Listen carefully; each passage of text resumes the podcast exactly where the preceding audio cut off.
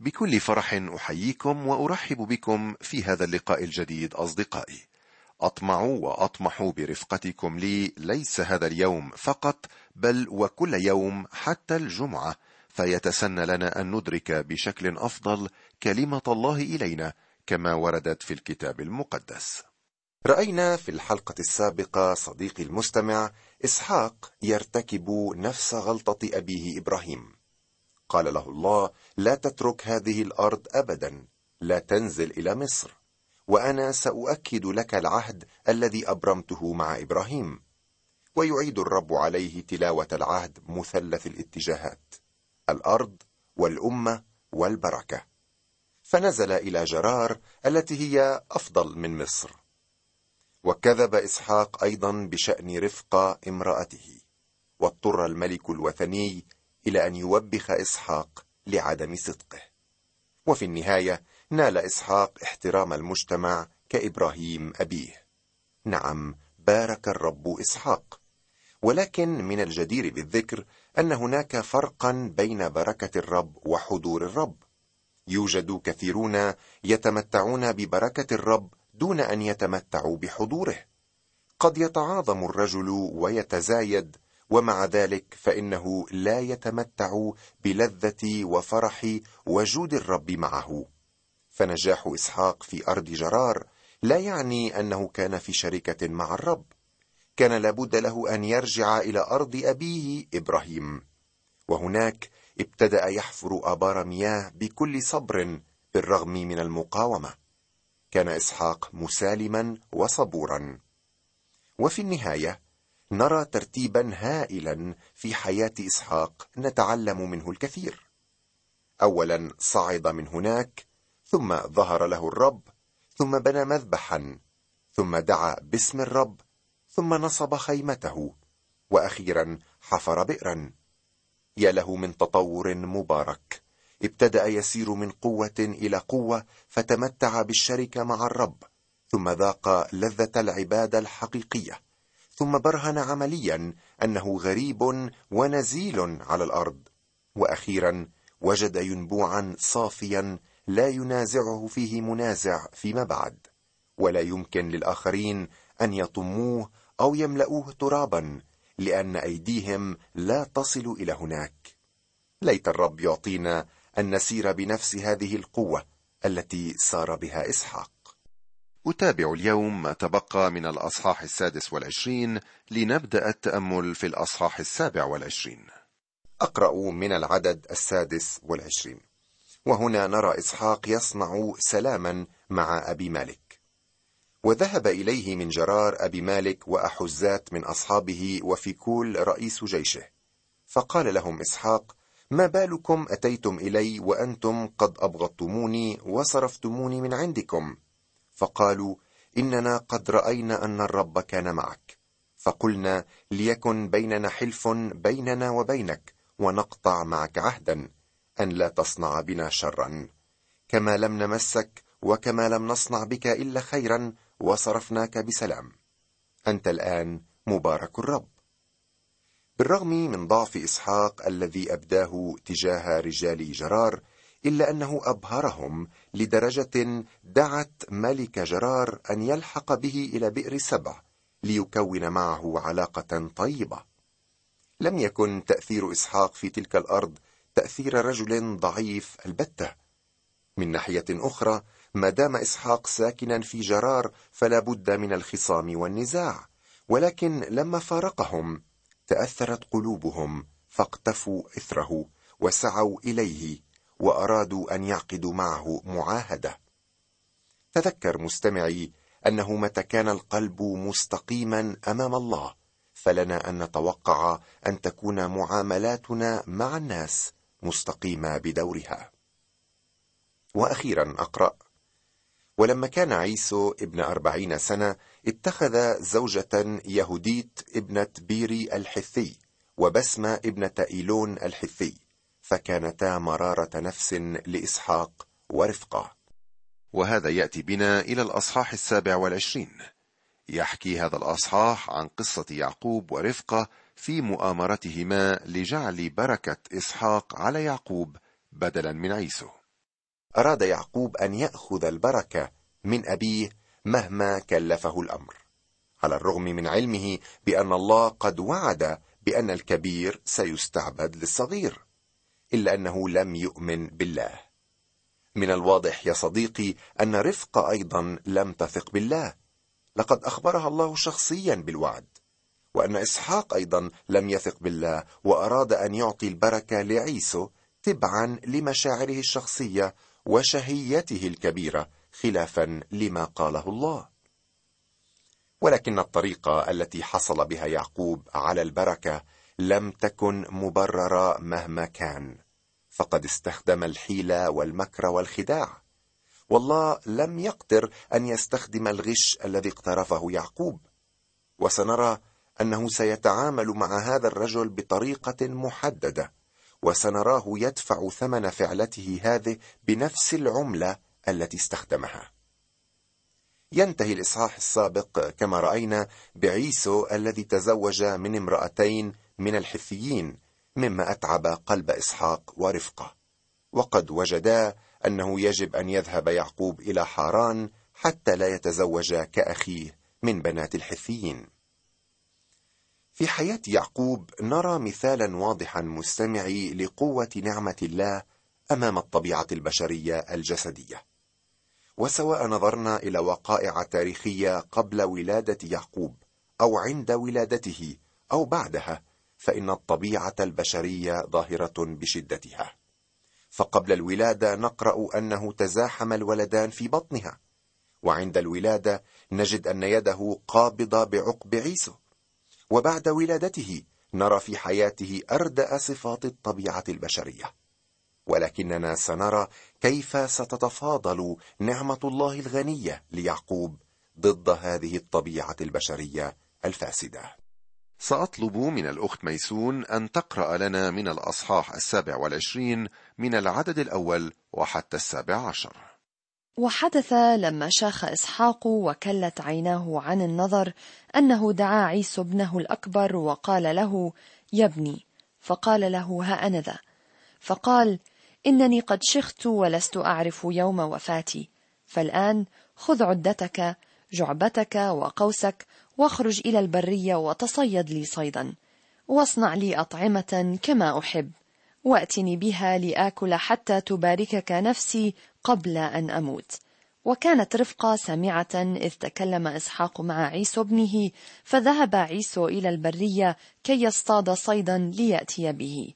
وأما رفقة فكلمت يعقوب ابنها قائلة: إني قد سمعت أباك يكلم عيسو أخاك قائلا: ائتني بصيد واصنع لي أطعمة لآكل وأباركك أمام الرب قبل وفاتي.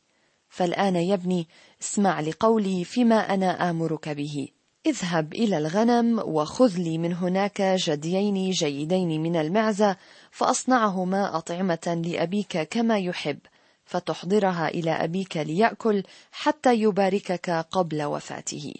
فقال يعقوب لرفقة أمه: هو ذا عيسو أخي رجل أشعر وأنا رجل أملس، ربما يجسني أبي فأكون في عينيه كمتهاون وأجلب على نفسي لعنة لا بركة.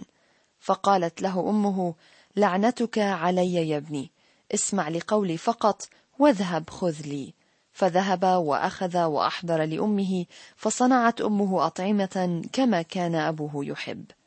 وأخذت رفقة ثياب عيسو ابنها الأكبر الفاخرة التي كانت عندها في البيت، وألبست يعقوب ابنها الأصغر، وألبست يديه وملاسة عنقه جلود جدي المعزة، وأعطت الأطعمة والخبز التي صنعت في يد يعقوب ابنها.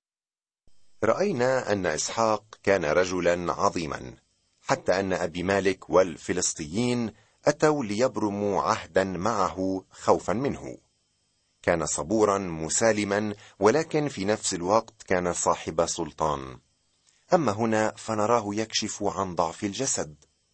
طيلة حياته كان عيسو هو الابن المفضل لديه، وكان يعقوب الابن المفضل لدى رفقة. كان عيسو رجل البراري الذي يجلب صيدا شهيا يعده طعاما لذيذا يستمتع به الأب العجوز. والآن وبعد أن بلغت به الشيخوخة الحد أراد أن يبارك ابنه المحبوب بالرغم من علمه بقول الله أن الكبير يستعبد للصغير. ومن هنا نراه يطلب من عيسو أن يذهب ويصطاد له. كان مستعدا هو أيضا كابنه أن يبيع البركة بأكلة صيد. هل لاحظت الصراع الدائم والمستمر في هذه العائلة؟ كان هناك صراعا مستمرا في بيت إبراهيم بسبب هاجر، والآن هناك صراع على هذين التوأمين. وابتدأ يعقوب ورفقة أمه يحيكان مؤامرة بشعة مستغلين ضعف جسد إسحاق، إذ رأيا أن عينيه كلتا عن النظر. أخذا في تدبير الحيل عوضا عن انتظار الله الذي كان في قدرته أن يخيب فكر إسحاق الذي ظن أن يبارك من لم يباركه الله، وفكره هذا إنما كان مؤسسا على الطبيعة في أدنى درجاتها، لأن إسحاق أحب عيسو ليس لأنه كان البكر بل لأكله من صيده. نعم، إسحاق يدبر لابنه المحبوب ورفقة تعمل لابنها المفضل، كل يغني على ليلاه وفي نفس العائلة. والذي اقترفته رفقة كان غشا وخداعا ذكره الله هنا للسجل التاريخي، ولكنه لم يرضى عنه البتة، وسنرى كيف سيدين هذه الفعلة لاحقا. ونحن مستمعي إذا أخذنا مسؤولية تدبير أمورنا على عاتقنا، فسلبنا زمام مسائلنا وظروفنا عن يد الله، فإنما نضر أنفسنا ونتعب. تتابع رفقة فتقول ليعقوب: لعنتك علي يا ابني، اسمع لقولي فقط واذهب خذ لي. فذهب وأخذ وأحضر لأمه، فصنعت أمه أطعمة كما كان أبوه يحب. وأخذت رفقة ثياب عيسو ابنها الأكبر الفاخرة التي كانت عندها في البيت، وألبست يعقوب ابنها الأصغر، وألبست يديه وملاسة عنقه جلود جديي المعزة، وأعطت الأطعمة والخبز التي صنعت في يد يعقوب ابنها. لقد ألبست يعقوب ثياب عيسو لتظهر رائحته كرائحة عيسو، ومن الواضح أن رائحة عيسو كانت نفاذة بسبب حركته الدائمة في أعمال الصيد، ولا أعتقد أن مزيل العرق كان شائع الاستعمال في تلك الأيام. نتابع القراءة الآن من العدد الثامن عشر وحتى التاسع والعشرين من الفصل السابع والعشرين. فدخل إلى أبيه وقال: يا أبي. فقال: ها أنا ذا، من أنت يا ابني؟ فقال يعقوب لأبيه: أنا عيسو بكرك، قد فعلت كما كلمتني، قم اجلس وكل من صيدي لكي تباركني نفسك. فقال إسحاق لابنه: ما هذا الذي أسرعت لتجد يا ابني؟ فقال: إن الرب إلهك قد يسر لي. فقال إسحاق ليعقوب: تقدم لأجسك يا ابني، أأنت هو ابني عيسو أم لا؟ فتقدم يعقوب إلى إسحاق أبيه فجسه وقال: الصوت صوت يعقوب، ولكن اليدين يدا عيسو. ولم يعرفه لأن يديه كانتا مشعرتين كيدي عيسو أخيه، فباركه وقال: هل أنت هو ابن عيسو؟ فقال: أنا هو. فقال: قدم لي لآكل من صيد ابني حتى تباركك نفسي. فقدم له فأكل، وأحضر له خمرا فشرب. فقال له إسحاق أبوه: تقدم وقبلني يا ابني. فتقدم وقبله، فشم رائحة ثيابه وباركه وقال: انظر، رائحة ابني كرائحة حقل قد باركه الرب. فليعطك الله من ندى السماء ومن دسم الأرض وكثرة حنطة وخمر، ليستعبد لك شعوب وتسجد لك قبائل، كن سيدا لإخوتك وليسجد لك بنو أمك، ليكن لاعنوك ملعونين ومباركوك مباركين. يا له من مكار مخادع! لربما اعتقد يعقوب أن الذي عمله كان عن حسن نية وبكل براءة تحقيقا لإرادة الرب، ولكن صدقني يا أخي، لم يكن للرب أي شأن في فعلته هذه. أراد أن يحقق أطماعه بطريقة غير شرعية البتة. كثيرا ما نعتقد أن الغاية تبرر الوسيلة، ولكن ليس في قاموس الله. فقال إسحاق ليعقوب: تقدم لأجسك يا ابني، أأنت هو ابن عيسو أم لا؟ فتقدم يعقوب إلى إسحاق أبيه، فشم رائحة ثيابه وباركه، وقال: انظر، رائحة ابني كرائحة حقل قد باركه الرب. لربما شك إسحاق قليلا في الأمر، ولكن رفقة كانت تعرف إسحاق جيدا، فاهتمت بكل التفاصيل. وابتدأ إسحاق يبارك بكل قوة: فليعطيك الله من ندى السماء ومن دسم الأرض وكثرة حنطة وخمر، ليستعبد لك شعوب وتسجد لك قبائل، كن سيدا لإخوتك وليسجد لك بنو أمك، ليكن لعنوك ملعونين ومباركوك مباركين. يعطي إسحاق البركة التي أخذها لابنه. والمدهش في الأمر أن يعقوب كان قد امتلك تلك البركة مسبقا، لأن الله باركه وهو في بطن أمه، ولكن الله هنا لا يقبل الغش أبدا. وتصور مستمعي أنه في فكر إسحاق كانت هذه البركة لعيسو. لقد أوشك أن يرتكب خطأ جسيما محزنا، إذ قصد أن يعكس مقاصد الله ومشورته. والآن تكتشف الجريمة. استمع إلى الآية التالية: وحدث عندما فرغ إسحاق من بركة يعقوب ويعقوب قد خرج من لدن إسحاق أبيه، أن عيسو أخاه أتى من صيده، فصنع هو أيضا أطعمة ودخل بها إلى أبيه وقال لأبيه: ليقم أبي ويأكل من صيد ابنه حتى تباركني نفسك. فقال له إسحاق أبوه: من أنت؟ فقال: أنا ابنك بكرك عيسو.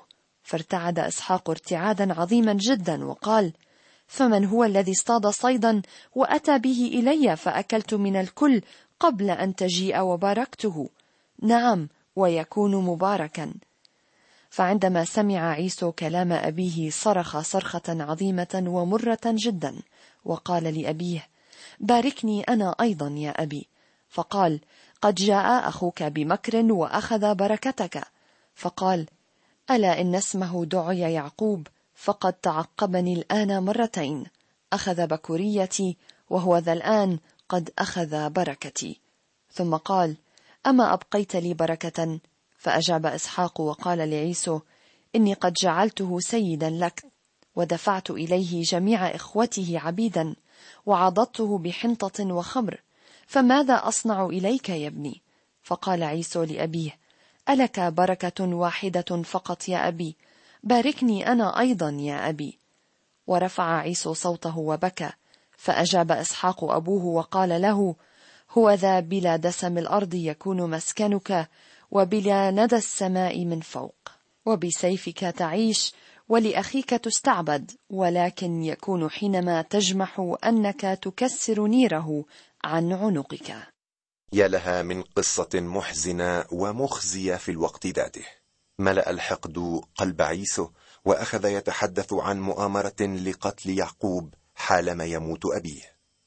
فأخبرت رفقة بكلام عيسو ابنها الأكبر، فأرسلت ودعت يعقوب ابنها الأصغر، وقالت له: هو ذا عيسو أخوك متسل من جهتك بأنه يقتلك، فالآن يا ابني اسمع لقولي وقم أهرب إلى أخي لابان إلى حاران.